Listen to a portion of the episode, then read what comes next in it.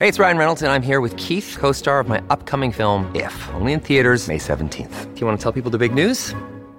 All right, I'll do it. Sign up now and you'll get unlimited for $15 a month in six months of Paramount Plus Essential Plan on us. Mintmobile.com slash switch. Upfront payment of $45 equivalent to $15 per month. Unlimited over 40 gigabytes per month. Face lower speeds. Videos at 480p. Active Mint customers by 531.24 get six months of Paramount Plus Essential Plan. Auto renews after six months. Offer ends May 31st, 2024. Separate Paramount Plus registration required. Terms and conditions apply if rated PG.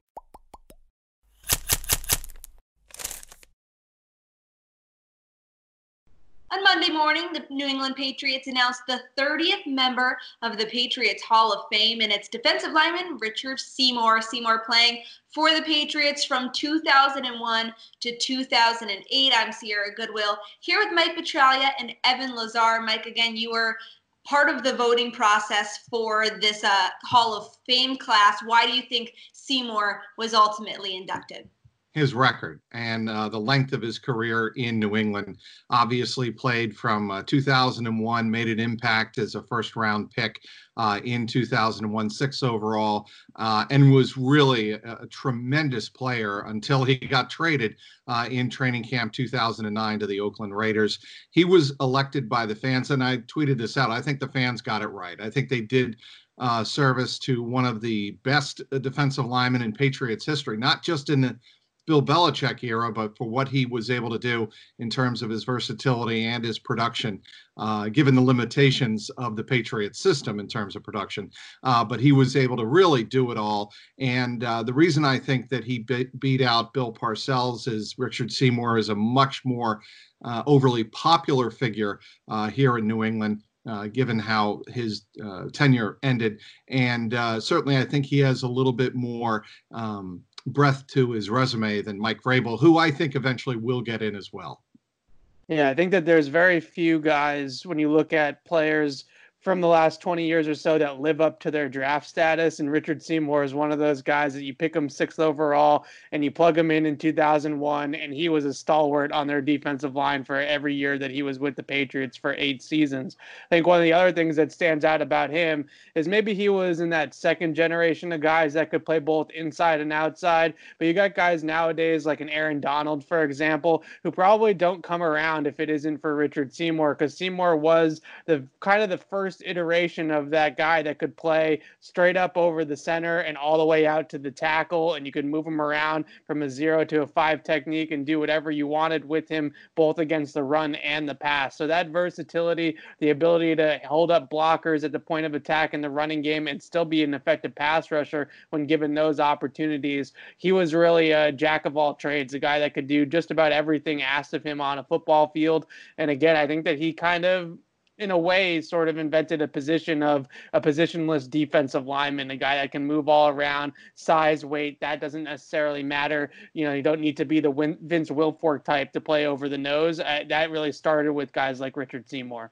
In Trags, you mentioned it a little bit already, but Seymour was selected over Mike Vrabel and Bill Parcells. Evan, do you think this was the right choice? Oh, absolutely. I, I was disappointed that Richard Seymour wasn't in yet. I felt like he was going to get into Canton before he got into the Patriots Hall of Fame, which just would have been ridiculous. He was clearly the best player on that defense outside of Ty Law of those three defenses. You know, maybe Rodney Harrison get, gets in there late a little bit and, and deserves some credit too. But I would say it was Seymour and Law as the two kind of stalwarts of those 01, 03, 04 defenses for the Patriots. And I understand that some other guys have gotten in ahead of him, like Rodney, who might have been a little bit more fan favorites, been a little bit more in the spotlight, you know, post playing career too, being on TV and stuff like that. I think helps those guys. I, I thought for a second there that Vrabel might get that leg up because of the late push of being a head coach now in the league and being a little bit more relevant to you know just the conversation right now than Richard Seymour. But I'm glad the fans got it right.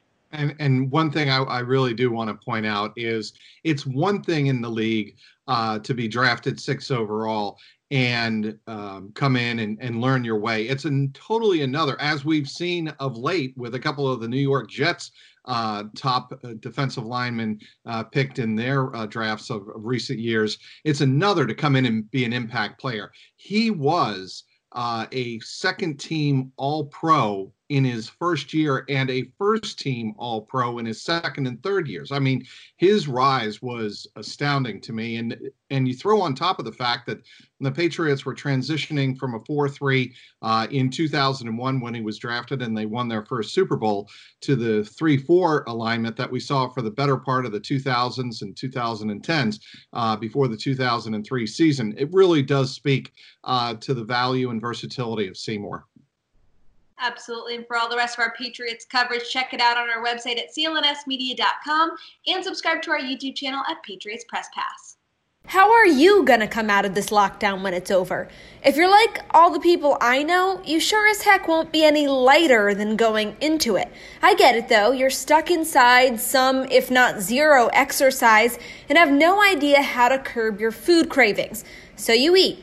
Not that eating is a bad thing unless all you're eating are bad things. Instead of packing on the pounds while social distancing, lose weight with Awaken 180 weight loss. Receive the same great coaching, but virtually. A body composition analysis scale, access to over 1,000 recipes, and the tools to both curb cravings and feel fulfilled. Join Kendrick Perkins, Cedric Maxwell, Scott Zolak, Kyle Draper, and the thousands of others who made a 180 with their health by finding the solution for weight loss, Awaken 180 Weight Loss.